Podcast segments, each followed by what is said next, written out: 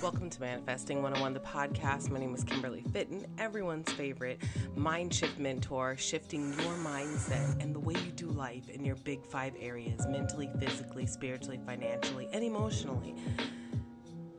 The shift is the thing, and when we shift our perspective on how and what it means to live a life abundant, things get better. Poverty no longer is a standard operating procedure. It, it becomes the anomaly it was always meant to become.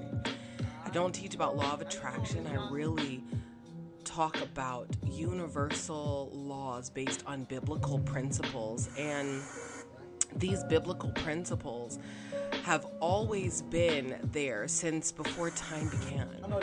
And what happens is they've morphed into what people think is um, this new age thing that has always been a kind of from age to age, still the same kind of thing.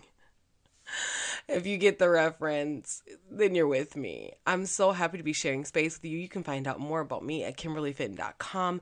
Follow me on so all social media platforms. There's a YouTube channel with some free stuff and um some new stuff that's coming. And I know some of you guys are like, Kim, you've been saying that. And I don't think that you understand how long it takes to upload stuff. So I thank you for your patience.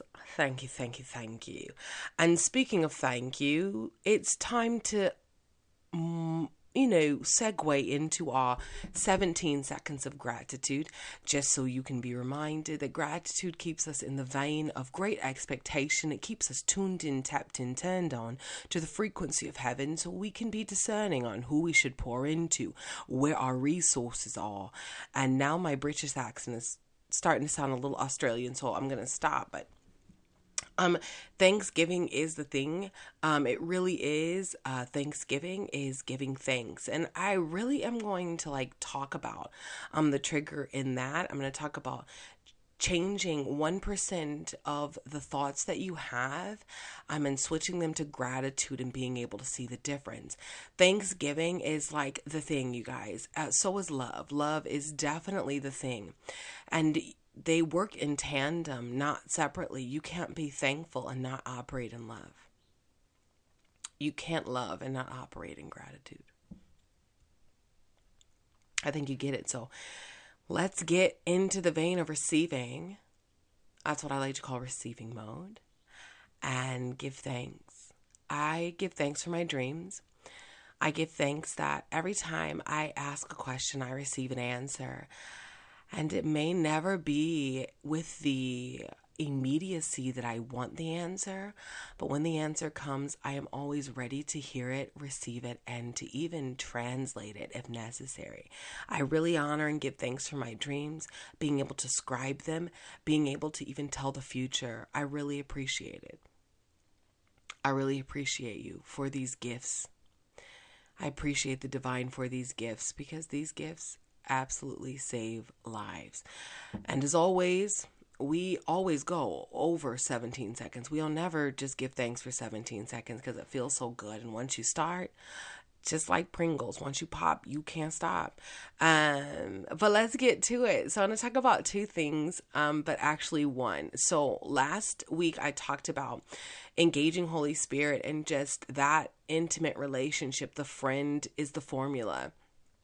Um, And just as I shared a story with you guys about how my dreams, like, or like the Holy Spirit was like leading me to basically let me know that I'd be doing ministry with somebody and, um, to somebody, and, uh, they were getting ready to, um, check out of this life. Right. Um, so on this past weekend, I had a dream. It was actually the most amazing dream. Um, and it was amazing because I just love how intricate heaven can be. And I will share what I am led to share, because not everything is to be shared, but my dream happened inside of a dollhouse. Yep. Pretty cool. I know even that little bit sounds cool, but I was doing some things in this dream, and a couple of friends of mine were there. And this particular friend, when I woke up, I knew that the dream, um, I needed to deliver a message to them. And I called them um, that morning, and I said, hey, I have a word for you um, if you want it. And she was like, yep, I want it. And I was like, I need to give you a disclaimer. It's a word of correction and love. And she said I that she still wanted it. Now, here's a teaching point.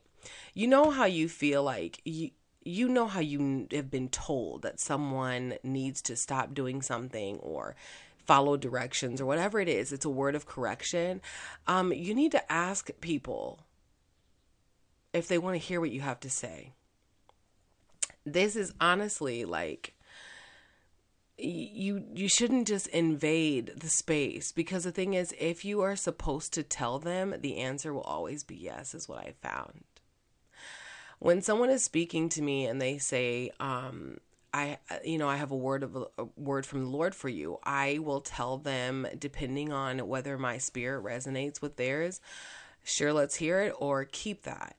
And keep that, saying keep that is so important, because whatever people utter, you guys know the power of words. Everybody's walking around here with the Ruach and the Rhema. So if they're telling you something that does not align with your spirit, you've already heard it though and come into agreement with it. So it's best that you reject it. Like, you must say out loud, I reject that.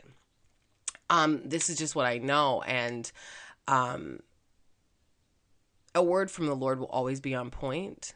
And yeah, I, without going deeper into that, but whatever.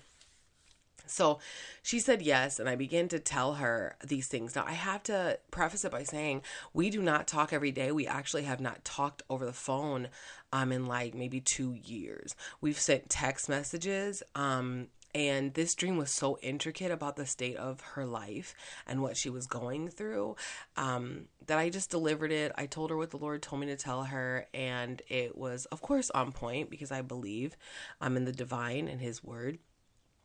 And there was a visceral response, but and her life was made better. She got some answers that she needed.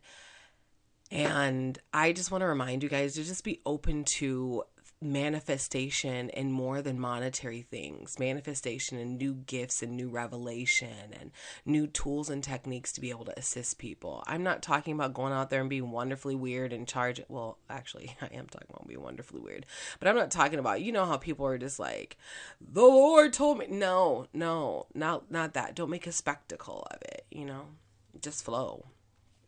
Um, so having spoken about that, I think it's great to get to the point of gratitude. I'm sorry, I cracked myself up, guys. All right, so this is off the work from Doctor Myles Munroe, and I actually did a live on Facebook about it, like on Monday morning. I, I, I talked about it. But um, in the Bible, we referred to as um, kings and lords. And if you don't believe me, you can find it. Um, songs are written out of it. Um, King of Kings and Lord of Lords. If the divine is the king, then who are the other kings that he's the ruler over? Us. The divine is the Lord. Who are the lords that he's ruler over? Us. And so in tradition, um, in, in the tradition of the kingdom, as we know it on earth, a king has subjects, right? So a king rules in the palace, but who rules um, the village? Who rules and governs? The stewards underneath the king. And so we are all stewards of the king, given authority in the realms that we live in, right? If we're not tuned in to who we are and whose we are, that's what makes manifestation sticky, because we have not come into consciousness of who we are. That's why we manifest unconsciously, because we're manifesting all the time. So we're manifesting these things arbitrarily without being real focused and intentional with our manifestation. When you receive who you are and embrace it, you become intentional with your manifestation, that is the intention statement. So, um, Kim, what is my intention statement? It should be about like the will of the divine and how he wants you to operate in the earth. Yes, that does include your desires. Yes, it does include um, your dreams, because he is the giver of dreams. So all of the things that you want to do in life, as long as they align with your highest good, it's a yes. It's a yes. And if it's not, if you don't receive what you want, remember it's going to be the equivalent or something better, because only your highest good can come to you. So us being kings and lords, stewards over the earth, Thanksgiving is our gift that we give to the king. So I'm going to use um, Solomon and the Queen of Sheba. When the Queen of Sheba came to visit Solomon, and this is based off the teachings, well, first of all, numerous teachings, my own research, and I was inspired by Doctor Myles Munroe and his work on the kingdom. May he forever live, inspiring and teaching others about the wonders that he was shared that were that were shared with him while he was operating in the earth.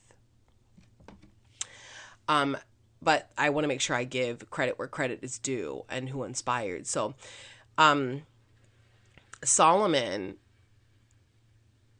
was the richest king. No one has ever been like him, had what he had. And Queen of Sheba was absolutely wealthy as well. So she brought the best gifts, exotic gifts, rare gifts when she came to visit King Solomon.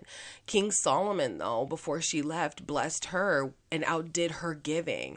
What am I saying? I'm saying that you cannot outgive the King of Kings.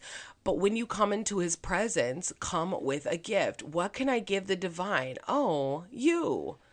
And the you that I speak of also can be done in thanksgiving. The Bible talks about a gift of thanksgiving. And if you say thanksgiving backwards, it's giving thanks. So thanks is the gift. Gratitude is the gift that also triggers, um, I'm going to call it, like it's heavenly alchemy, right? It's like chemistry said. Um, it triggers so much blessing, so much abundance that you don't have room to receive it. Yeah, literally. Luke six and thirty-eight talks about give and it shall be given to you, pressed down, shaken together, running over, shall men give into your bosom. Who gives seed to the sower? The divine. That's every human being on this planet. The seed, whether they believe or not, is given by the divine, and they sow. And so the only way to access the alchemy, the prophetic alchemy in Luke six and thirty-eight, is to operate in gratitude, to give thanks.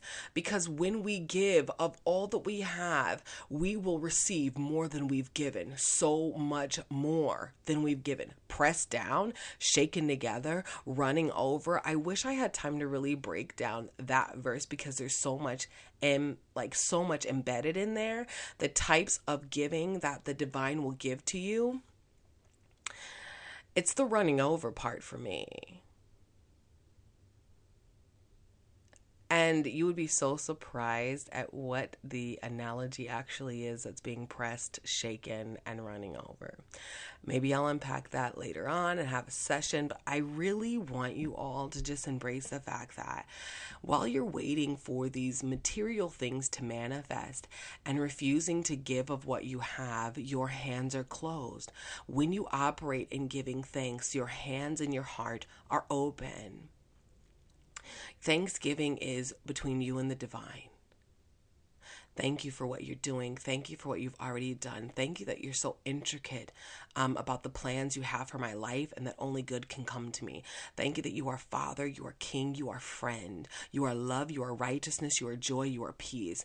And whenever we hallow the name of God and begin to just honor him, he shows up as more of those things. So if I say that my mother is a wonderful provider, if I say that my mother is a wonderful cook, nine times out of ten, the people that I'm bragging about um, her too are going to be like, I can't wait to try her cooking.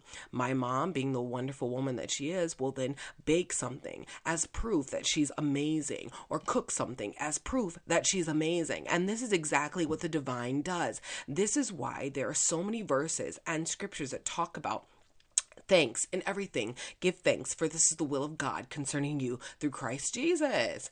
And whatever state I'm in, therefore I will be content. Count it all joy. These are the operations of thanksgiving. And there are the tools, but we overlook them because we have been just um, suffocated by religion and legalism and thinking that the scriptures are just the scriptures and not gateways or doorways or even portals into knowing more.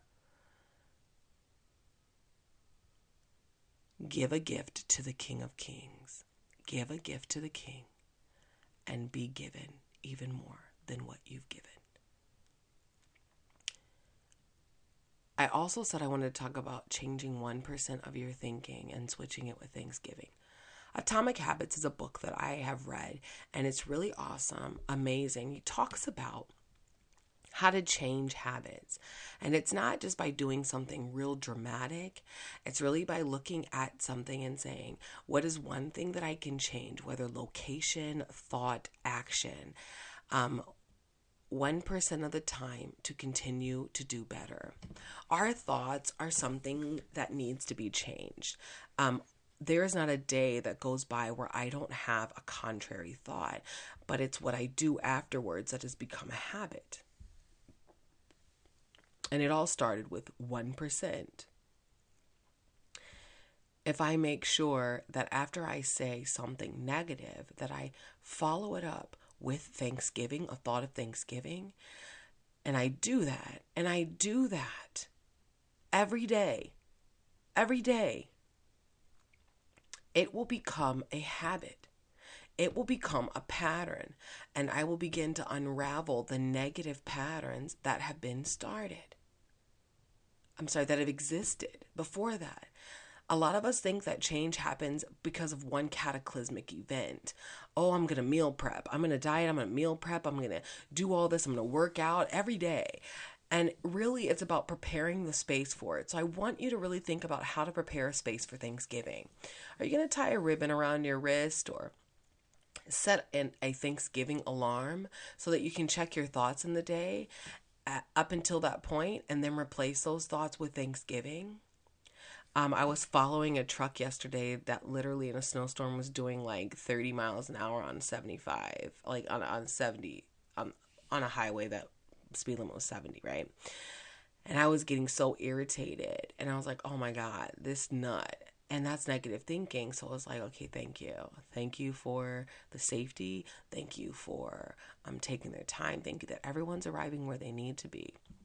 And even when I saw on this van that the name of the company was like Speedy Expedited Service, we'll deliver it in the nick of time. I mean, the irony. I still blessed and, and chased that thought with something good. Try doing that with just one negative thought a day. You're going to see how good it feels to replace it with Thanksgiving, with the truth. It's not a bad day. It's an uncomfortable situation. It's not a bad moment. You just got angry, and now you can change that. You're not poor. Your finances are in transition. You're not unwanted. The right people are on their way to you. Do that. And I promise you, starting with that one percent will make it so that ninety-eight percent of your day is spent in the vein of gratitude. Little by little, he delivered them. One of my favorite scriptures. Little by little, we're shifting and we're making things better. We're making our world better. We're making our homes better. We're making our neighborhoods better, our cities better. And I'm so super proud of you. I love you all, and I want you to have an amazing, amazing day.